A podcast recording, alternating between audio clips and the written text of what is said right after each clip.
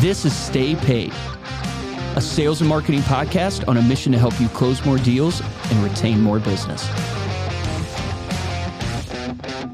Welcome to another Silver Dollar episode of Stay Paid, the best sales and marketing tips of your week in 15 minutes or less. My name is Joshua Sykes. And I'm Luke Acree. And Luke, one of the most asked questions we get here at Reminder Media, and it comes uh, from new real estate agents and really kind of anyone that's new in the business, but especially in real estate. They decided to get their license. They wanted to sell some homes. They want to control their income.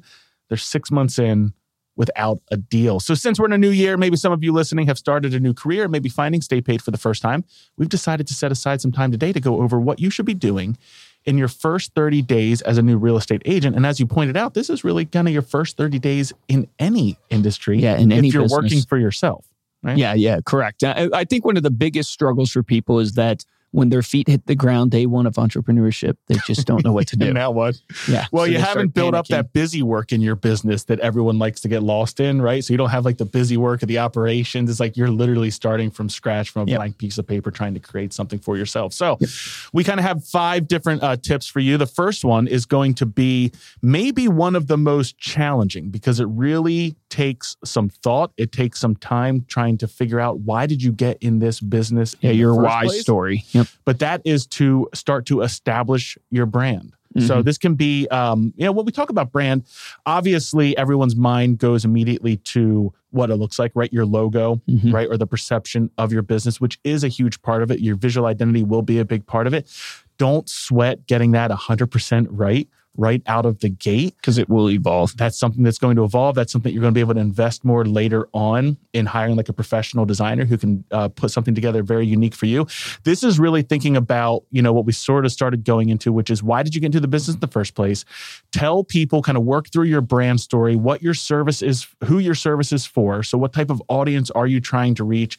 Explain what people can expect when they hire you, and then start to state this is sort of your unique selling proposition what makes you the best choice out of all of the other people that your clients could be considering? Yeah. Um, one of the things that I will point out is you want to think about stuff that is truly personal to you, right? And it's okay if it is if you got into the business because you wanted to have a freedom and you wanted to make a lot of money. Like Yep. that's perfectly okay. And then just translate that onto what does that mean you're going to provide for people? And maybe what you're providing for them is freedom of home ownership Yeah. right? And because you're all about freedom, you're all about providing freedom for yourself, and you want to provide freedom for them as well. And you want to help them financially because investing in a home is one of the best financial decisions that you can ever make, Yep. right? So you can easily take what you're passionate about, why you got into the business, even if it is about financial freedom, and turn it into a value proposition to the actual consumer. Absolutely. I actually love the way our copywriter, uh, Gabrielle, wrote this out. For a real estate brand to be great, it must be three things authentic.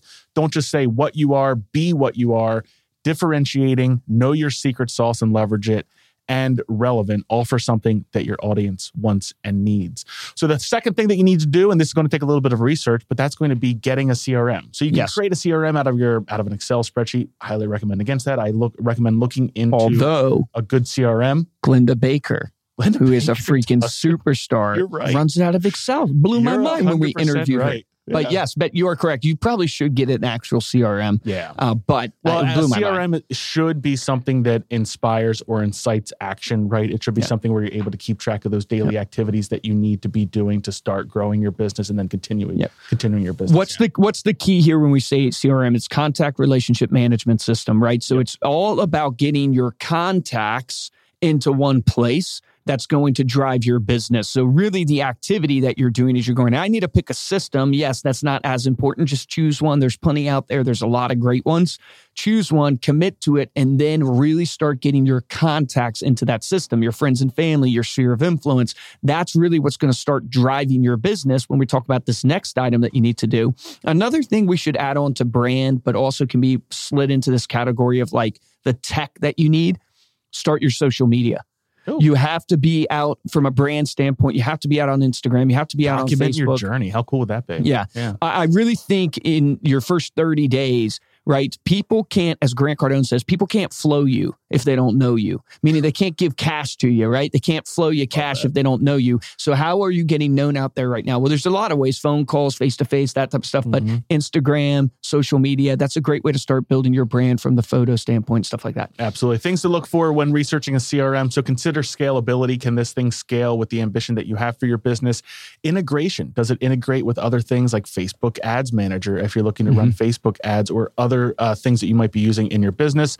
Is there support? So you want to make sure that you choose a CRM that actually gives you real in person or some sort of chat supports because you're going to get stuck anytime you're using a CRM.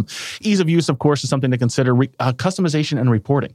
So we talked last week about tracking your referrals. Where did all of your referrals come from in your marketing uh, or in your in your business? So something that you can actually generate reports on that you can customize for your business, and then ultimately cost. Your CRM is going to become part of your cost of sales. So whenever you look at your overall marketing budget or excuse me, your business expenses, you've got your operating expenses and then you have your cost of sales. CRM is really going to be something that will fall within your cost of sales. The next tip that we have is to start building a list. So you started touching on this a little Yep. bit, but building out your list obviously would include names, addresses, phone numbers, emails. Interests is something to consider making sure that you add in as you're building your list the interests of the people that are on your list. We use the Ford method. Yep. So what's uh, what do they have going on in their family?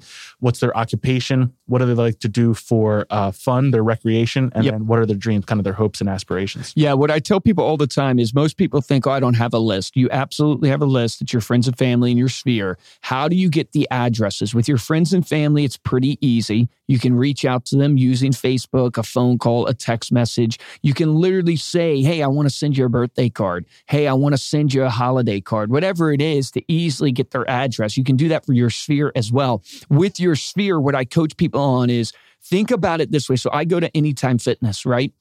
Just by the nature of when I go, it's the same people in the gym all the time. I've never really gotten phys- or personal training there at Anytime Fitness, but I know the personal trainer, Steve, Mm. because every time he's saying hello to me, I'm talking to him a little bit. We've gotten to know each other a little bit. It wouldn't be hard for me to go, Hey, Steve, hey, man, I just want to send you a holiday card this year. What's your address? Yep. Right? Yep. It's so simple, but it takes me just stepping out of my comfort zone a little bit. The same applies to your barista that you get from your coffee from, the the grocer at the grocery store that you do your groceries with, the people that you see constantly over and over again, put those in your database. You said they sell grocers at grocery stores. I don't know. I feel like you, you know, you used to have someone that would stock the produce. They'd be like the grocer. Yeah. Would it be weird like Ariel, your dad is a mailman, right? He is. Would it Shout be weird for someone to say, "Hey, I want to send you a holiday card. What's your address?" Um, Since he's the mailman? you're saying ask him? Yeah. Is that weird cuz he is the mailman? No, actually, mailmen get a lot of mailmen and women get a lot of like tips and stuff over the holidays. There that's go. just because they like see them in person. Like generally, I mean, every But who yeah, who's the person that delivers your mail? Right. Who's the person that takes away your trash? These are real people that need houses if you're in real estate to live in. They need advice on their finances for retirement if you're a financial advisor. They need insurance if you're an insurance professional. So don't just look at them as like this person's just a mailman, this person's just a grocer, this person's just a physical trainer, this person's just who I come and cut. No, these are real human beings that you can build into your list. A lot of people might be thinking, I don't know if I want to put myself out there. I don't know if I want to introduce myself. And get out of the business because Yeah. that's what the business is about. People, do you have shouldn't value or do you become a not? business owner. Yeah. Right. Well, my brother Steven says it all the time when he's making cold calls. He tells his agents this, and, he, and we have a beta test going for Facebook leads right now. So he tells some other agents that we have in this bit. It's like, you must believe in the value that you represent and that you're bringing to the table. You're not reaching out to people because you're trying to sell them something. You're reaching out to people because you can help them. Yep, 100%. All right, number four is to start prospecting immediately. So, this is a lot of people will put this off because they think, oh, I got to build, you know, I got to do all these other things first, or I got to start generating leads. No, you've got to get out there and start prospecting for those leads on day one. Yeah. One of this is so call your sphere, let them know why you got into the business, that you're in the business, that you would love to be their real estate agent, that you would love to help them with insurance, whatever your I expertise can't are. over, and I don't mean to cut in, but Yeah. like the idea of calling is so much more powerful than sending out that mass email to all of the people that you happen to have their email address for because they're your friends or your family and saying, like, I just got into this business. Man, the phone call is so, so much more Yeah. powerful. The amount of deals you're going to close on call one is almost zero, right? So, what you're trying to do on phone call one, what you're trying to do on touch point one, I should say, no matter what, how you're reaching out to them, is you're trying to set a foundation. You're trying to plant a seed that you can water over time, that you can take care of, that will eventually blossom and you can reap or reap a harvest Yep. from that. Yep. So when you call your sphere, no, nobody's going to work with you probably right in that moment unless you get lucky. No one's going to give you a referral right in that moment. But as you plant the seed and then you continue following up, you continue providing value, which is watering it, eventually the time will come and guess who they're going to think of? They're going to think of you. Absolutely. All right. So, our fifth and final one is really just to become a sponge. So, you want to learn as much as you can. You want to seek out a mentor, which we talked a little bit about last week. You want to study your, not only your industry and your business, but study your market, become the expert within your area.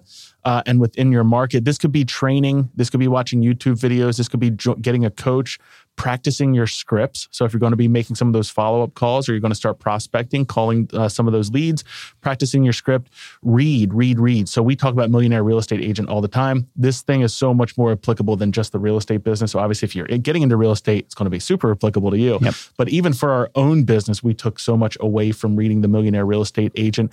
Uh, listen to podcasts, find a source of motivation is another great one. Like if Mm. you're having trouble uh, starting your day off with that fire in your belly, find a source of motivation, whether that's a YouTube channel, whether it's a podcast that you can listen to. What's the, you always listen to um, Ed Mylett. Ed Mylett, always Yep. gets you fired up in the morning. So find that thing that's going to be a source of motivation, not because you need it to push you forward, because you shouldn't have got into entrepreneurship if you don't, if you're not naturally motivated, but because it'll it'll be that thing that helps to spark creativity and gets your day started off right and keeps you going in those moments where you might be getting down. I love that. If you want to be in the top 1% of earners, then you have to have the top 1% of work ethic, the top 1% of study, the top 1% of preparation, as they call it.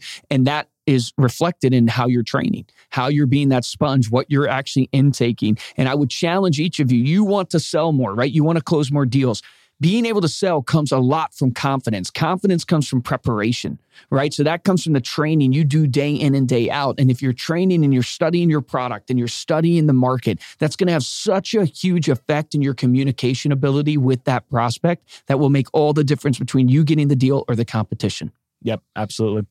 Uh, thank you so much for listening. You can head on over to staypaidpodcast.com for the show notes and the video of this episode. That is your roadmap for the first 30 days as a new real estate agent and really starting any business. If you like this episode and want to support the show, we'd love it if you head on over to Apple Podcasts, drop us a five star review and a comment to let us know how we're doing. And then the best way to support and help the show grow and reach more people is to share this with a friend. Share it on your social media.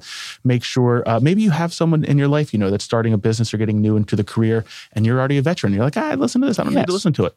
Share it with them. All right, uh, Luke. This week's dad joke. What did Delaware? What did Delaware?